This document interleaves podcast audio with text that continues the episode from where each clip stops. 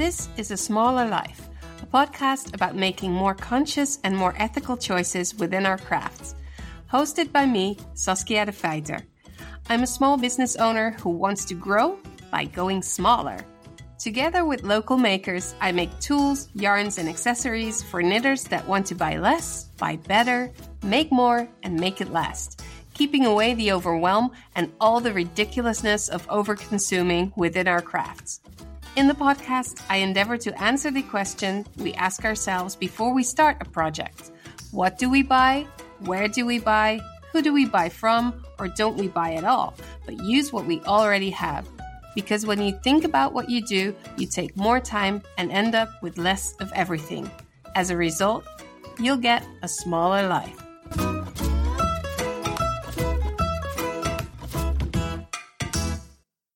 Hi, so good that you're here. Welcome to A Smaller Life. If you're new, I wish you a happy episode. Is that a thing you do? Wishing people happy episodes? Well, it is what I do. And if you're a regular listener, I'm so glad that you came back. This time we're talking to Wieteke Opmeer. She is a Dutch artist, an all-round artist, basically, focusing on what she finds and needs around her in nature. She makes her work mindful and with respect for nature. She was very popular with her wood carvings, and in this conversation, we talk about why she stopped making them and her philosophy behind that. We also talk about her conscious lifestyle and her newly built house that has hemp wall panels. Oh my gosh. She's an amazing illustrator and a wonderful teacher, and I'll be forever sad that we didn't get to do our workshops in our city forest. But you never know what will be in the future. So please take your knitting or a nice cup of something and listen to Wieteke. Hello, Wieteke. Hi. Hi. Nice to have you on the podcast. I'm very happy that you asked me to be on your podcast. So, yeah, you should have been like in the top 3 interviews, because you will have so many interesting things to say about all the topics we love. Wow, but you were busy and I was busy, and there are houses in our lives, houses being built, and there was lots going on, and I really had to practice first before we could have this interview so I could have the right questions. It was all leading up to this moment. Yes, this is the moment. This is the moment. I'm loving it already. Yes. So can you start by saying where you are at the moment? Okay. I am in my barn on my piece of land where our house is being built next to it. So I'm sitting here next to a wood burning stove, which is currently not burning. So it's a little bit cold, but I'm a tough woman. I can handle it. So, yeah. Are you wearing wool? Yeah, lots of it. Yes. Yeah. Knit socks, wool knitting socks, not by me. I've made them, but I'm not wearing them right now. I have a wool vest on and a wool sweater. So, yes, lots of I think things. It should be about 5 degrees outside. That inside, it's about 9 degrees here, but I'm used to it. So. Yeah, I was going to say, you're probably used to it and you're going to wait until you get really cold before you heat up the stove. Yeah, something like that. Sometimes when we really are like lazy, then we start by putting on the wood burner straight away. And when we started living here, we moved from an apartment in the city of The Hague towards our barn, which is only heated by one wood burning stove. And the first night that we slept here, we got up in the morning and it was 9 degrees, just like it is now. And we were so incredibly cold. We felt like we were in the Arctic or something. So we got dressed and we put on our robes on top of it and wore a woolen hat. And I can't imagine it right now, because when we've been living here for 2.5 years now in our barn, so we had like 2 winters already. So and then it's a different feeling because you get used to things. You can really get used to things like 9 degrees.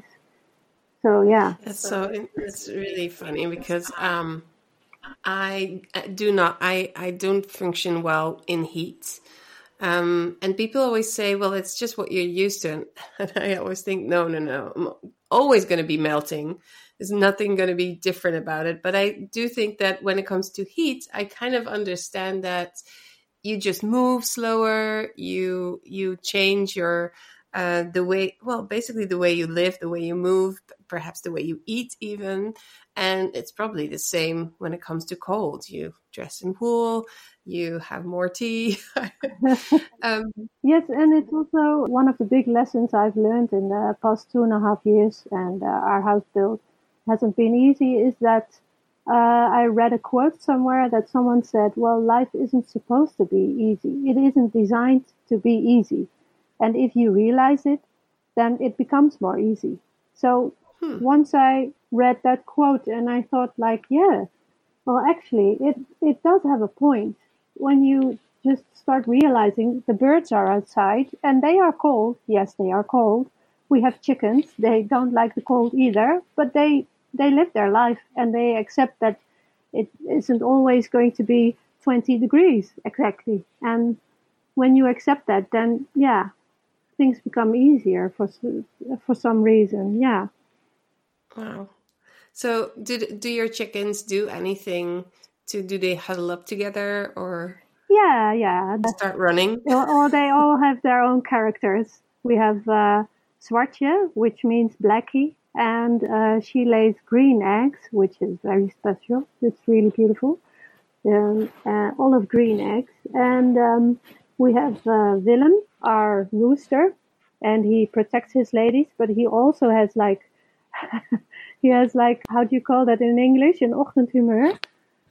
Oh, well, he's grumpy in the morning. There's a word, I don't know. Alison, the editor, she can overdub words that we don't know in English. Ah. Hi, yes, Saskia. Alison here. The Dutch word ochtendhumeur literally means morning mood, and we don't really have an exact English equivalent for that, except maybe he got up on the wrong side of the bed in the morning. But I guess in this case it would be the wrong side of the roost. Hardy har. Anyway, Alison out. Wow, that's amazing. I have to have an editor in my life. I know. Modern technique. It's amazing, yeah. Yeah. So, well, we now know that you live in a barn while your house is being built and are getting used to living in colder temperatures. But what is it that your profession is? And how come you ended up in a barn? Yeah. How come I ended up in a barn? But let's start first. Where did I meet you, and what were you doing at that time? Oh yeah, where did we meet? Well, I think we met at your store, Ja, Wol, in Rotterdam, I believe. Yeah, I think I met your stuff first at another store of a friend, Lisa. Yeah, yeah. So I saw what you made, and I totally fell in love with it, and. Perhaps you can tell me what it is that you made. I made crochet hooks, made wood carved from twigs, and I made needles from thorns of hawthorns, and I made knitting needles from pruning wood of fruit trees with hazelnut endings or walnut endings, and buttons from stones, pebbles from the river. So all things which you can use to make stuff with, craft.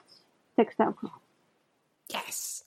And then there were little pieces, little treasures from nature that were in this store. And I thought, oh my gosh, Lisa had a wonderful, wonderful store, but it was mainly focused on paper, pens, illustrations, cards. Yeah. And then I talked to her and we decided that it was a good idea to have your stuff in my shop with all the knitting and crochet and sewing stuff. And that's when our professional and relationship and our friendship began. Yeah. Yeah, I have always loved the ideas you have behind making your items. And you are such a, what's the word? It's everything. You have like a philosophy, the aesthetics, the making something from what's already there and making it so valuable and stuff that you can use for the rest of your life. Yeah, they are little treasures, and I obviously still have some of them, and I really treasure them. Oh, that's so nice to hear. There's just you can totally tell how much love went into making them. And you got quite popular with what you did with your hand carving. Yeah, I did. Yeah. Unexpectedly, actually, because it all started when I lost my job and I started wood carving because I didn't have any money to buy beautiful materials which were eco-friendly, because I started out as a designer educated at the art school of Utrecht, and I specialized in a time that wasn't very popular yet to really get into ecologically friendly materials and designs. So I was a bit of a pioneer, and yes, when I lost my job, so I didn't have any money, I started to look around and try to find materials which I could use to make stuff. And it sounds really weird, but I never really liked wood carving. It actually doesn't really sound weird, because I hear that a lot of writers don't like to write. Yeah, that may be something, but what I did like was the opportunity what my surroundings gave me. The first crochet hook that I made it really to be able to use something, because I forgot something when I was camping with our camper van in the middle of the forest, and I was knitting socks. And when I wanted to weave in the ends, I sometimes use a small crochet hook because it is easier somehow, and I didn't bring it. So I was like, what now? And then I looked around in the forest, and there were twigs everywhere, and there were knives in our little cutlery thing in our drawer. And I just tried my hand at it, and I thought, wow, this is like magic. And then once I saw it, I couldn't unsee it, and a whole world started to unfold, and it was like I tapped into something so innately human, which is transforming your environment into something you can use without harming your environment. And I thought, well, let's try to discover how far this will go. So yeah, and you're saying two things, like it's innately human and without harming the environment. Mm-hmm. I think it's innately human, but most of us have like moved away from that idea so far. I just talked to somebody yesterday, and I said, the only thing you really need is a sheep and a fruit-bearing tree. Yeah. If you think about it, that's all you need. Yeah. You'll have meat, you'll have milk, providing you're not a vegetarian, but hey, we're talking survival here. Yeah. Wool, there's horns for, you can do lots of things with horns. There's the tree with the wood, there's the fruit.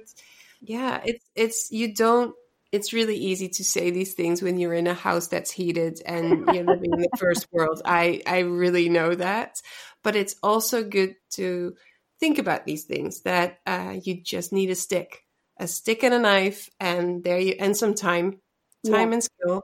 Yeah. Yes. And the eye for it. Yeah, absolutely. Yeah. I bet there's a lot of people that wouldn't make a crochet hook, but something else. No, but like I think it's a way of looking at the world that once you see it, then it's like riding a bike. We're Dutch people. If you once you learn to ride a bike, then you know for the rest of your life what to do to ride a bike. You never unlearn it, except for when something serious happens, when you have an accident or something. But normally speaking, you can always ride a bike. You never forget. And I think that if you look to your surroundings in a certain way and you discover something, then you cannot not see it. It's just there. It's like, how could I forget? Yeah.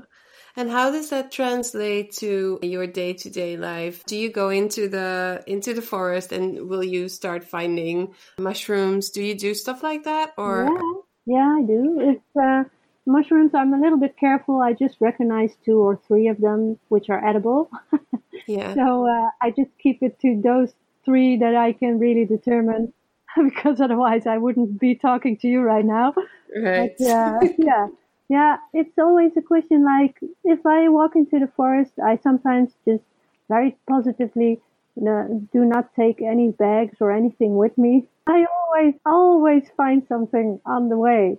It's like, I can't just, some people can do that, just walk through nature and just walk through it, like going from A to B. But when I walk through nature, it's like I walk through a supermarket and I'm spiritually hungry.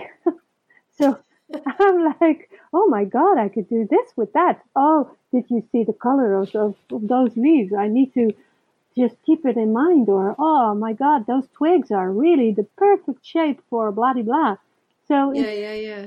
It's like I can't really turn it off. I tried, but I always end up with my husband carrying big logs to our cars. I can see it. I can totally see that. What do you pick up most? Like twigs, but do you have other examples of things you collect? If you want to build or grow your business in textile crafts, why don't you join our online community for the small monthly contribution of only 10 euros, which is basically $10-ish. You get to hang out, learn from, and share your business and your personal craft journey with all the lovely people there. Support the podcast at the same time, and you get everything wrapped into one loving package. I would love to welcome you there. Go to patternshift.fm and click community. And while you're there, sign up for our emails so you'll never miss a thing. Skeleton leaves are always beautiful. If you see a leaf, it has like veins, and those veins are the only thing that is left. So you see like almost like a lacy leaf, and when you pick it up, you can see through it, and it's beautiful. So yeah, and I live next to a forest which has a certain kind of tree which has natural skeleton leaves, so I bring home too much, and I always have a plan, and I never do anything with them. So beautiful. Yeah, and food, of course, food. Everything is like hazelnuts and walnuts when it's the right season, and I've recently started to make my own ointments from all kinds of natural things, so I always have an eye out for things I can use. It always comes so natural to you. I think a lot of people are now, well, at least in our little worlds, are now focused on these things. And it's kind of a trend to go into the forest and to collect things. But I have never known you any different. And you've always been very careful what to take and how to take it. And could you give people some pointers on what not to do when you're in nature and collecting things? Yeah, I think that when you see something really pretty, like a flower or berries or something that you want to take home, that's okay. But do you see a lot? Then you can take some. If you see not so many, please don't take it. Just take a picture. It's good enough. We all have our smartphones on us, and you can admire it and take a mental picture if you forgot it. But try to be careful about what you take, and also think about that nature isn't always as friendly as we think it is, because some things are really poisonous. So be a little bit careful. And also, don't break off living things.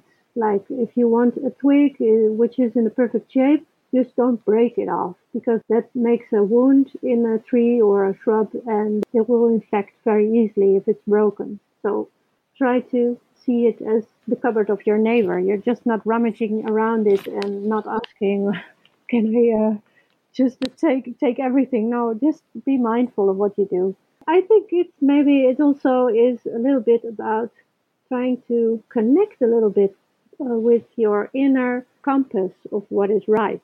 Try to connect with that, because a lot of people, they look at social media and they say, oh yeah, you can make needles out of thorns. Okay, great. I'll walk into the woods and I'll break off thorns and I'll make it. Yeah, but if you wouldn't have seen it on social media and think that it's okay to do that, then you would have approached it differently. And if you go about it with your inner compass, so not from what's the next trend or what is good looking or something, but what is useful and what feels right. And you have to sometimes the voice that says this is right or this is wrong or you should approach it differently. It's very soft, this voice. We need to learn how to listen to it again, because we're very into social media, into what has everyone else done in their lives. So I can do it too. There is something in us which is a line of generation to generation to generation, all the way back to the hunters and collectors. Yeah, the hunters and collectors. It's all still in us. We have the same pieces of information inside us, but we need to learn to listen to it again, and we need to learn to trust that we can make the right decision if we base it on the right information from ourselves. We can remember stuff, not literally, but that's why people, I think, are really touched by the things that I made. It feels like they connect to something that they know, and it's something from long ago. And I think that everyone has the same feeling about it. It's the core of something, and I think we all have it. It's not a case of, oh, I need to buy it. It's something that you carry inside of yourself. I think that's beautifully put. And I feel that's exactly what it is. That connection that we've lost, and the loud world that we live in, and the way you explain that the voice is silent and you really have to listen to it. It also feels to me as a parent, like I should parent myself a little bit better sometimes. And at the same time, when we walk in nature with our family, I want to tell my kids not to scream and not to like take sticks and do things with them. But then I'm like, if they can't do it here, where else can they do it? But there's little differences, right? If you feel like it's a piece of the forest that's really quiet and there's a lot of animals like hiding, or if it's more of a walking path where more people are, there's different ways and different decisions you can make at different times.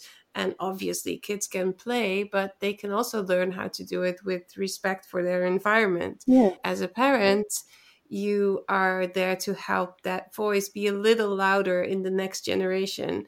And I think that's actually really what we need right now, is that the next generation has more respect for and more of a connection to nature, even though actually some of us are not so connected anymore. So it's building a bridge that's actually... It's a pretty big bridge to build, but at least we're getting more. I'm sorry to interrupt you, but I think I have a beautiful story about what you just told. And I think that the connection that a lot of generations have lost already, I think it starts with curiosity before it becomes respect. Because when you want to learn something, then when you get curious, when you get excited, and then you want to protect it.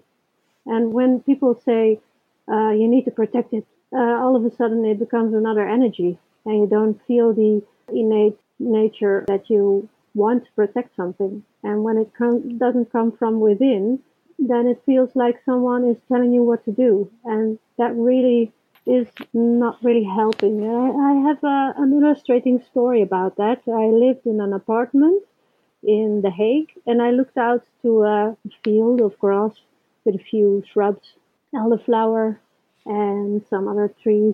And there were a lot of people living there of low income, and that means that both parents need to work to make a living, to be able to afford their shitty apartment, because it was a shitty neighborhood. And so the kids there all were playing outside, which sounds really amazing, but they were not really playing in a peaceful way, but they were hanging from branches in the trees trying to break it. And that was because there was no guidance, there was no one there to say, well, let's not do that. Why do you want to break them? So when they broke off a very large branch of an elder tree, something inside me, because I was living on the first floor, so I saw it all from above, and I thought, oh no, I have to do something. I'm living in a city and I should just, a lot of people are just turning around their heads, but I can't look at it. Just seeing the violence in those kids trying to really break this living tree with no meaning. So in an instant, I just put on my boots and just walked down and ran to them. And I said, what the fuck? What the are you doing? You can say fuck. It's my podcast. You can do that. Yeah, go ahead. I said, what are you doing? Who is doing this? And then the ones that were breaking off the branches, they were running away. And I said, no, come back. I need to talk to you. And I said, we need to write a letter to the person who manages this plot that we say that we're sorry because this is a very special tree. And they were like, yeah, special. Yes, of course. But I said, you can make lemonade out of this tree. Lemonade. And they were like, lemonade? I said, yes, lemonade. And you can make jam. And you can make jelly. And you can even make champagne out of the flowers. And you can make syrup. And they were like, no. I said, yes. And you just broke off a large, large chunk of it. I said, we need to make sure that how this is broken off, it will make the tree die because you broke it off. And I said, I will get a saw and I will teach you how to saw it off properly. And I will teach you how to make jam. So I ran up and I thought, when I'm down there, those kids will be running away and they will not be there anymore because I just pulled them off so very, very much in the beginning. I thought I scared them all. And I came down with two types of saws, and there were more children. And I said, okay, who has ever worked with a saw? No one. I said, okay, I'm going to teach you how to work with the saw properly. And then a group of children got really empowered to saw down the broken piece so it got a smooth surface. And I said, okay, we need to break it down in smaller pieces, the branch that you took off. So they started doing that, and they were having fun. They were doing a group thing. And I gave an assignment to the other children by writing a letter to the person who was doing the maintenance of this plot. I'm sorry, but someone broke off the branch, and we are going to fix it. And when it was all done, so it was all, the small branches were somewhere in the bushes to become compost and all those kind of things. And everything was looking neat and it was all good. The children just stood there staring at me. And I said, okay, we just fixed it now. And they were like, yeah, but when can we make jam? And when can we make jelly? So now what? And I said, yes, let's do that in the summer. And they were like, yes, oh, this is great. And then you turn something around because you make them curious. You take up what interests them into why they should protect something. And that is so powerful because those children, I could just tell them off and just shout at them and say, you shouldn't be doing that. And they would run off and that's it. And when you make it into something they can learn from, they learned how to saw. They were really, really proud of themselves. Like, wow, do you look at how thick this branch was? And I cut it and I said, okay, now you teach it to the younger one, you know? So how should he be doing that safely? And then you become more of a group and it wasn't shouting to each other anymore. It was really helping each other. So the whole energy can be different. Absolutely. What a lovely story. Yeah, it really is true because it really happened. Did you also make the jam in the end? No, because I moved. But they will have this memory. I mean, I'm sure I would definitely have remembered that happened in my life when I was a kid. So like the attention from a stranger and teaching you things, that's really special. So yeah, lots of karma points for you. Well, I think that if people approach each other in a more positive way, even when shit things happen, because there a lot of shit things happen to us, to each other, you know, you see things happening and which are not nice. And sometimes I don't want to be confronted with it or something. I'm not always a perfect person, but in a lot of ways you can make so much difference for yourself also, that it makes the world a little bit more positive for yourself also. I think there's a nice saying that's about lemonade, right? Oh, yeah. If life hands you lemons, if life hands you an elderflower tree, you make lemonade, yeah. Time for a message from our very first sponsor. AM Art and Stationery is fresh and crispy, like a new sheet of white paper, before you take out your snazzy fountain pen and write about your heart's desires.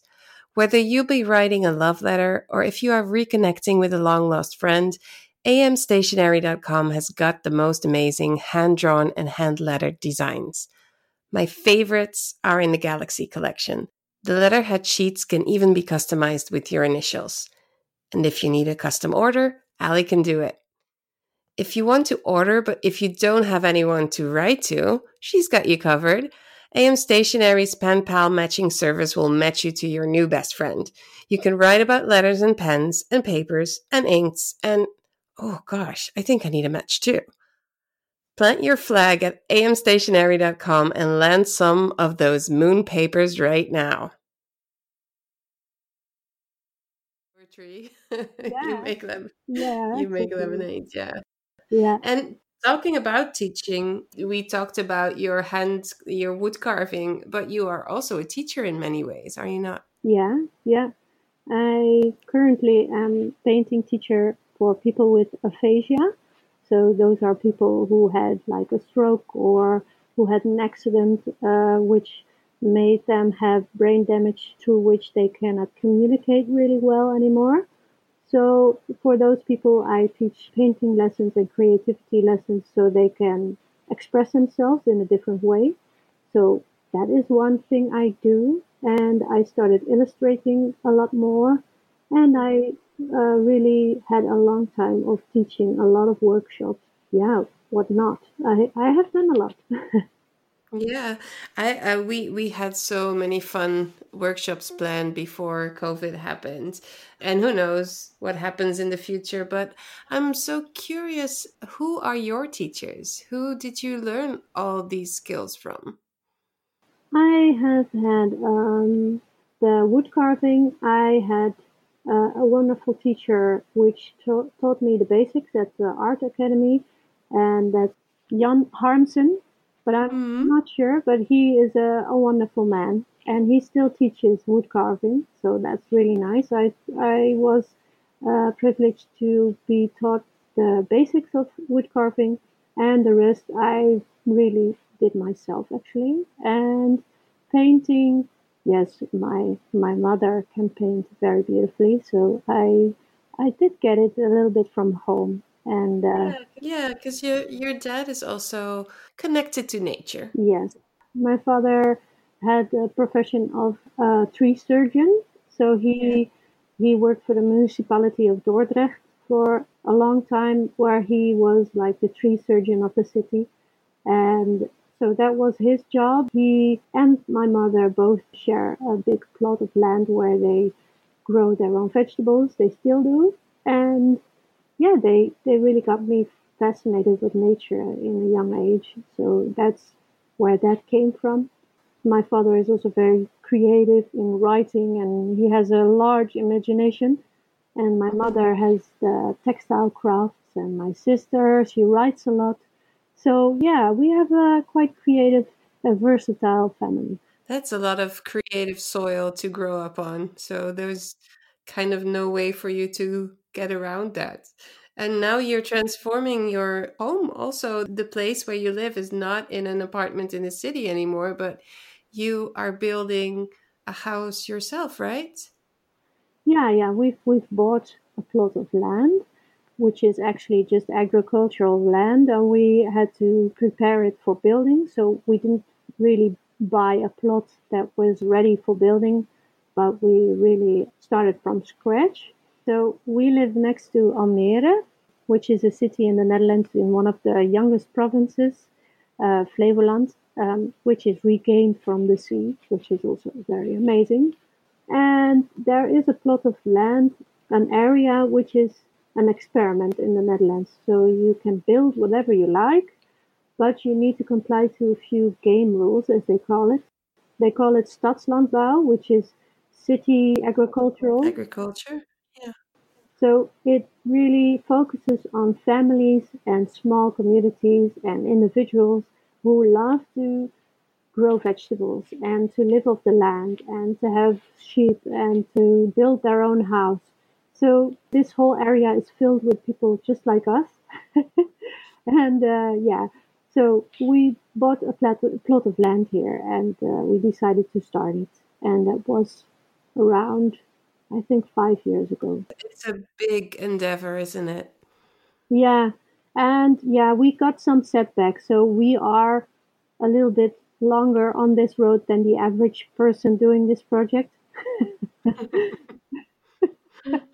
But we're still here, we're still together, and we're still doing this, and we're happy. With chickens. Yeah, with chickens, yes. And your own vegetables and flowers. Yes, definitely, yeah.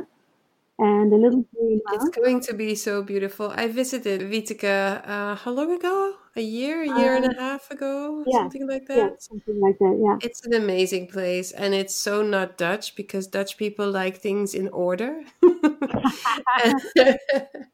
And they're really nice houses there. It's not like Christiania or like in Copenhagen, where everything is built from pieces of wood that you had left over or anything. It's actually really nice buildings, but a lot of people with different ideas towards the future, and not everything is straight, and like the plots of land and the houses are, I don't know, it feels like they're sprinkled on more than laid in lines, and I loved it, even though it wasn't definitely nowhere near finished, but I could see where this was going. The vibe there was so nice. And I'm thinking most of the building that people are doing there, including yourselves, you probably make conscious decisions about everything, right? Well, yeah. What is possible within our budget and what is possible within the rules, of course, because when you are doing this for so long, 5 years, then the money is going downhill quickly, because building is a very expensive thing. Even if you do a lot of things yourself, it's like you never know how much it's going to cost. Eventually, that's a big thing. Yeah, a lot of things are very conscious decisions, yes. I remember, do you have walls that are filled with, what was it? Something? Yes, they are made with hempcrete. This is a combination of hemp fibers with not chalk but lime, and mixed with water. When you mix it with a certain amount of this and a certain amount of that, then you get the perfect mix, which is stomped into a form or just pounded so it really compacts. Then it hardens out and it becomes lightweight, environmentally friendly concrete. And it keeps breathing because of the capillary workings of the stems of hemp. Mm-hmm. The water is still transported from one side to the other, and heat also. And also in the summer, it is very hot outside during the day. It doesn't really go into your house as quickly because we have thick walls mm-hmm. made from these hempcrete walls. And so a lot of the heat from outside stays outside during the day, but when it cools down, then the heat travels inside. So when it cools down, then you have a better climate inside. And it also works the same with moisture. Lack of moisture in the summer is also transported. Really is a beautiful material. Wow. So there's lots of things you can do with hemp, right? Like knit with it, you can build walls with it, and obviously all the other things. And I was suppressing like a joke, and I'm just not going to make it because it's the type of joke. Because of my name. I was wondering if you will sleep better. Oh, yeah. Well, it smells a little bit now because it's still drying. I wanted to talk to you because you are a big example of a person that lives a holistic lifestyle connected to nature. So the building of your house, the job that you have, the artist in you, everything feels like connected. What would you say is your main focus right now for work? Yeah, for work, the main thing now is that I have quit wood carving. That's off the table completely. And many people will be like, no, Wieteke, no. Okay, let's start with that. Yeah, let's start with that. Yeah, why is it off the table, Wieteke? Why? Well, let me tell you. I stopped because I became a slave of my own ideas. And a lot of people will say, well, then you just have to scale up and you have to hire people to do that. And why don't you want to get rich from this?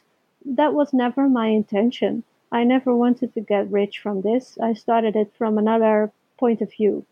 I started it from passion. And a lot of people start things from passion. But I wanted to keep my core values pure. And a lot of factors made me eventually decide to stop woodworking. The thing was that when I carve thorns from a tree into needles that you can work with, that's something very beautiful. And it really is. There are needles or thorns from the woods next to my house, so that's beautiful.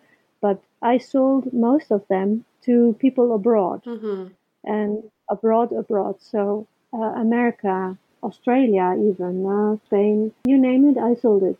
And I would send it there, and it was really popular, and people sent me the most beautiful stories that what they did with it, and it was beautiful. But it was almost the opposite of what I was doing. So I would take a thorn from a bush next to my house. I would carve it into a needle, and then I would pack it, I would photograph it, I would place it on a website, and I would send it across the world to do something with it. And then I thought, the demand was high. It grew very fast. And eventually I did a shop update for Etsy, for example. And then I would be sold out within 24 hours. Everything was sold out, which I would carve for a month or something. A month, yes. Yeah, a month of work. You get it sold out in 24 hours. And people would say, wow, that's amazing. And the first 3 times that happened, I really felt, yes, this is amazing. This is so beautiful. My message gets across. It's beautiful. But then it really became demanding to, it's quite daunting to see everything disappear that you just took hours and hours and hours to make. Can I ask, how long would it take to make a needle? Well, it's very difficult to know, actually. I know it's a shitty question because it depends on a lot of things, but let me rephrase that. Let me ask you, if you sell out like a month of work within 24 hours, were you able to earn a month's income? No. That's the difficult thing, because when you make something with your hands, it's very difficult to put a price on it, which is something realistic. Because how much will people pay for a needle, and how much do I want them to pay for a needle? Because I wanted to convey the beauty of nature to everyone. And I wanted people to see and touch it and to be a part of the story. So that's why I chose to keep the costs low. I did raise the price a little bit, but then I came across like a border, which I thought, wow, this is something that I wouldn't want to ask for. You know, it's like... It's so hard. It's so hard. I once sent one skein of, linen to the exact opposite of the world where I am, like New Caledonia. It was crazy. Like, don't they have it there? I know. It was, and I think it was the brand that was the factor. And you had become a brand as well, right? Yeah. How did that make you feel? It was, yeah, I don't know, actually. It was, at first, it felt really nice to be able to be successful at something, to be like the person to go to for something like that. And it was beautiful because my message was coming across and people were really positive and the demand grew and grew and grew. And that was beautiful. But in the end, I wanted to convey something. And I once told you that eventually it felt like I was pointing at the moon, trying to bring people to see and feel that you can transform your own natural environment. This is something you can use on a daily basis with just your hands and a knife or something. It's so innately human.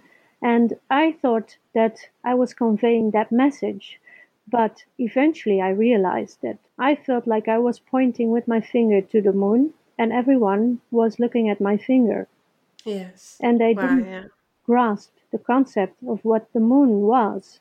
Mm. So I thought, why don't I start teaching? Or why won't I start writing a book about it, about the thought behind it? I was so in between what to do because I had a whole bunch of people following me for the right reasons because I had something I wanted to share and people wanted to listen and they were prepared to pay money for it. But I wanted to keep it pure. I don't know how to explain it. It's really hard to explain. It's like you're pulled in all kinds of directions. If you're a mix, if you're an artist that wants to make a living from what you do, it's one of the hardest places to be in. And when you're in crafts, even more, if you do manual labor in arts and crafts, that's usually a very long process and the hours are very hard to get paid according to what you do. Mm-hmm. And then there's this whole idea behind it and the concept and it's layers upon layers upon layers. And I'm now talking from my perspective. At a certain point, you're like, the story... Can I maybe not keep it at just the story and talk to people about the thing that I want to teach them instead of also offering them this, in my case, hand-dyed local yarn?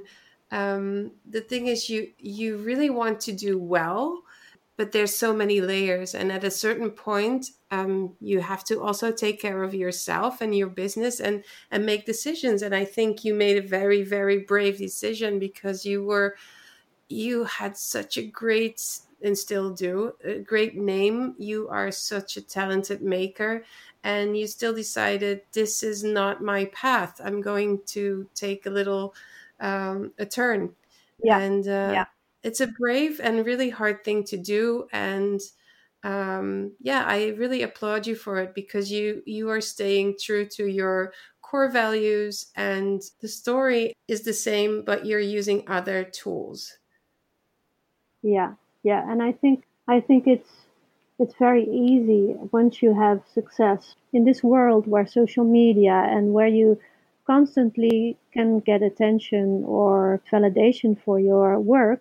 Once you become successful, it's very easy to try to stay there, try to keep it, because we all learn that the only way is up. You need to grow, you need to go up, you need to go further on with the same thing that made you successful. Yeah, this podcast is, we talk about growing by going smaller. So what I mean by that is also layered. Is it... growing your soul by going smaller as a business, or can you grow your business by going smaller and offering less things or to a smaller group? Or there's different ways you can look at it.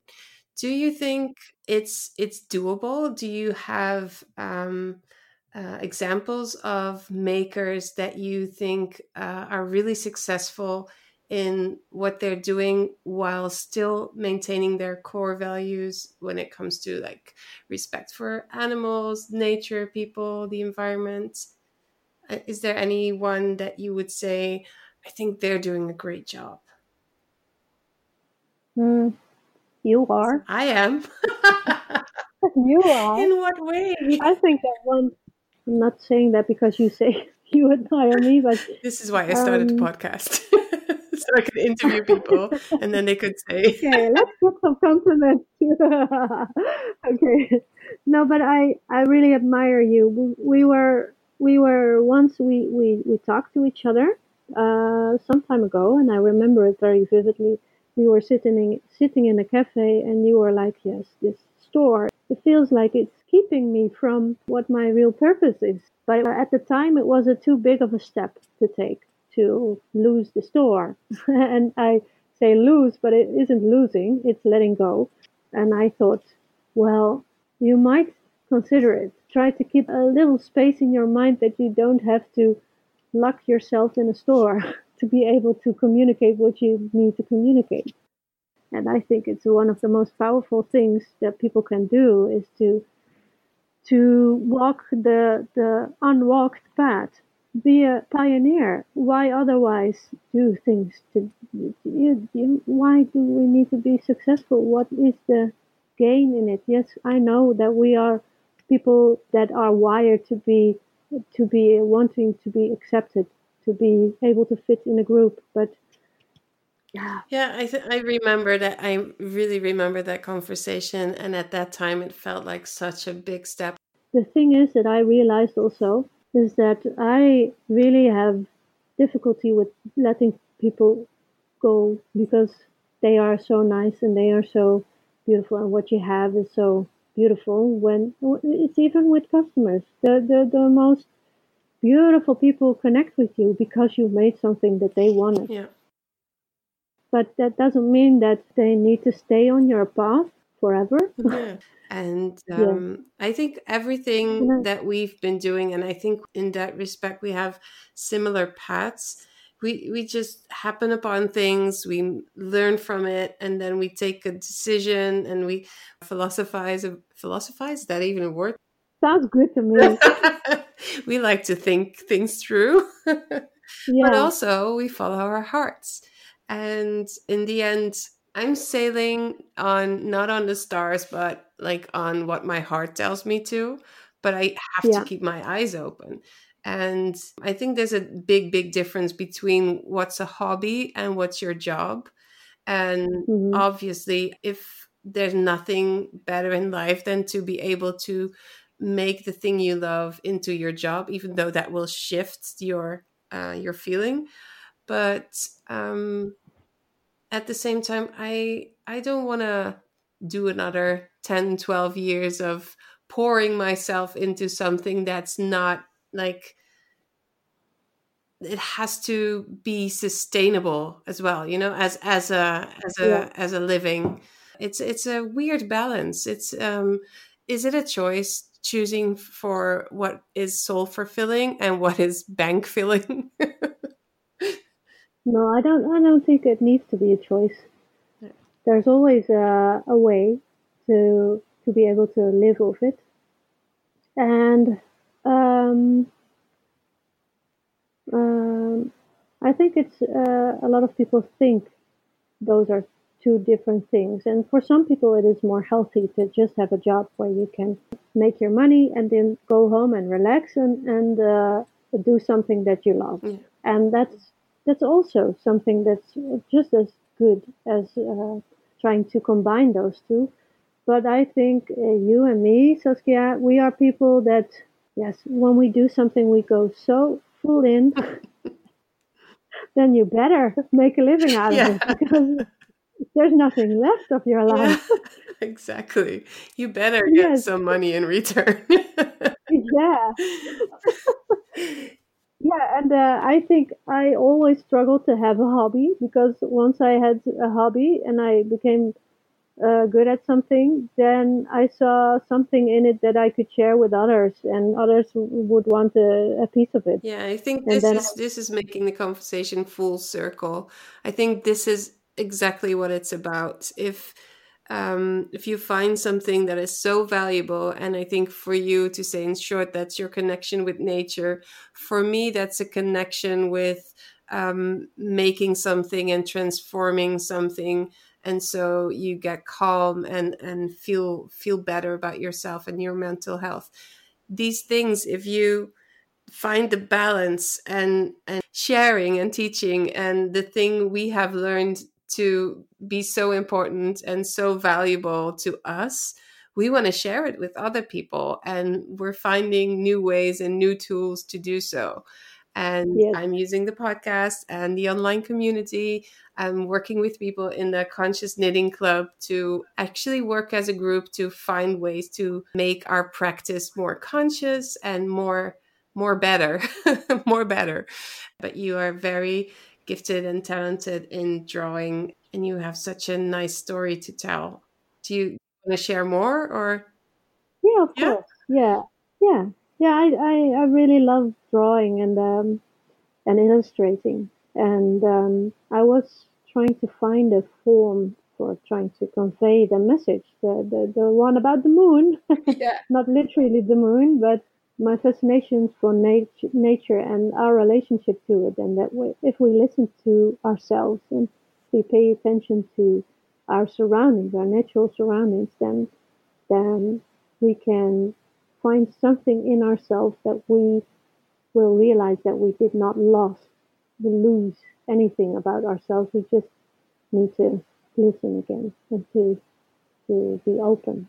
So yeah, there is hopefully a book coming, but no guarantees yet. It's no, and it's going to be a long process anyway. So, but It's nice to know that you have found a new way to tell your story, and I'm hoping the book will get there, because I will definitely get it for people in my family and my friends to share with everybody. Yeah, I shared a little bit of a peek of it with you already. Yeah, it looks really good. It will probably be for children. So it will be in Dutch, firstly, but yeah. If you want, you can send me some pictures you want to share of the chickens and everything, and we can put them in the show notes so people can see a little bit of you and maybe your work. And do you want to share your where people can find you? Yeah, they can find me on Instagram @Wieteke Opmeer, and that will probably also be in show notes. And on my website, wietekeopmeer.nl. And I am not very active on social media present, but that's conscious because, trying to find my story, trying to live my life consciously. And that means not always posting about my chickens. How do you like people to contact you? Because I know I like a good old-fashioned postcard. I like a letter. Yeah. I like an email even. Yeah, you can just say, if you want to contact me about what I'm doing, send me a postcard. Through Saskia, because I'll share my address or something, whatever. But we don't necessarily have to do the things that all the people are doing, right? I'm also thinking about like drastically posting less on Instagram and making it into a really big thing, but then I won't find people on Instagram. I'll find them through the podcast. That's fine. Yeah. Well, for me, it comes a little bit in waves.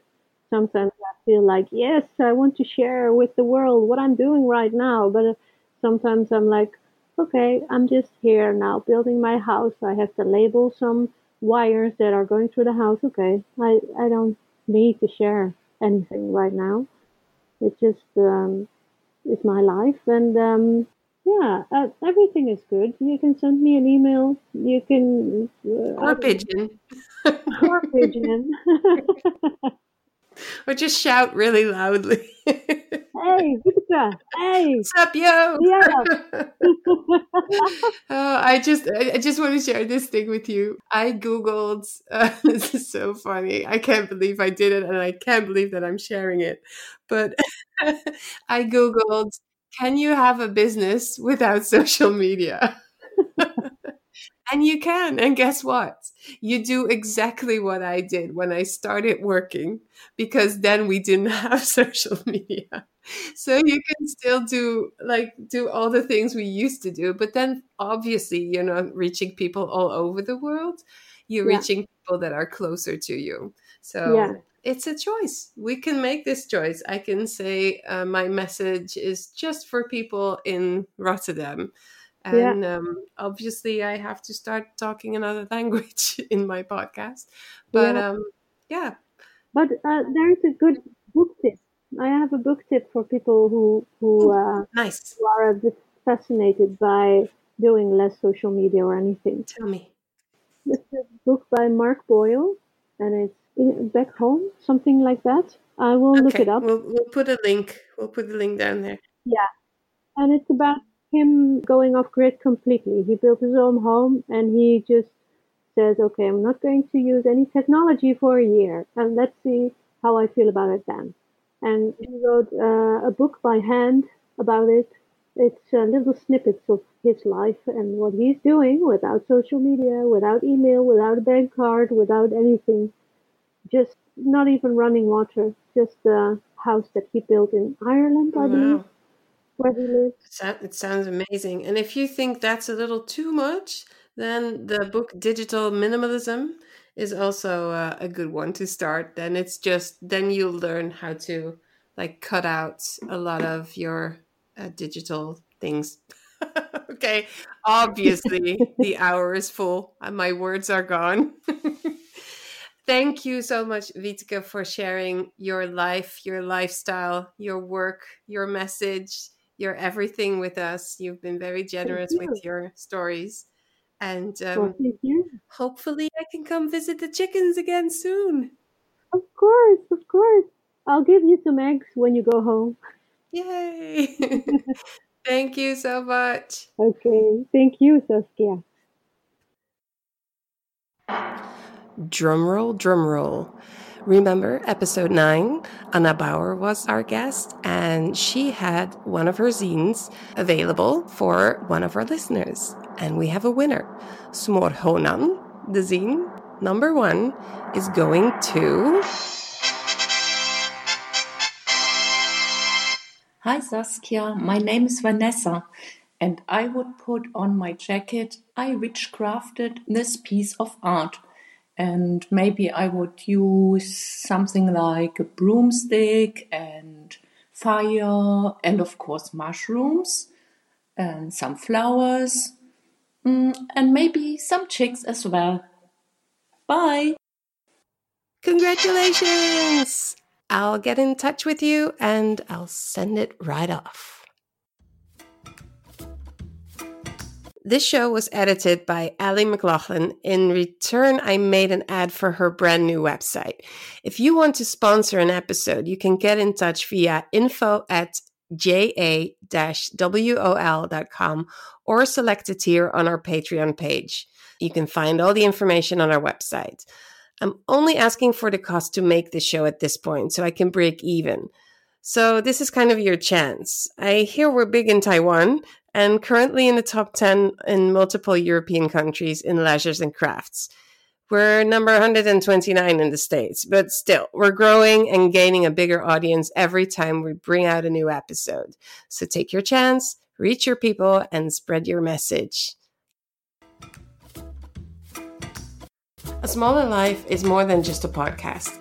It's connected to Ja Wol, an indie yarn and tool shop from Rotterdam in the Netherlands, with an online community that's all about bringing back the consciousness in our crafting practice and businesses.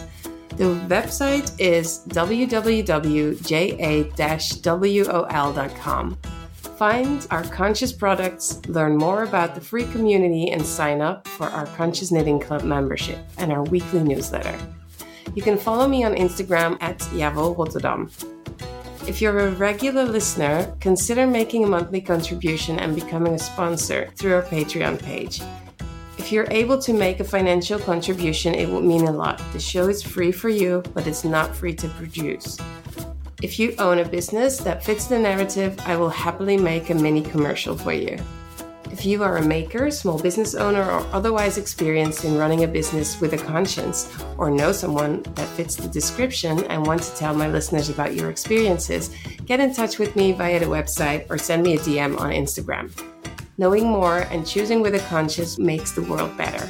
If you have any questions about an episode or want to leave a note to me and the other listeners, click the button in the latest show notes on the website and talk. One of the easiest things you can do to support the podcast is to leave an honest review on Apple Podcasts. Subscribe to the podcast on the platform of your choice so you'll never miss an episode. And share it in your social network or even just mentioning it over coffee with a friend. I'm only one person and I count on you to help me spread the message. Thanks for listening. Bye.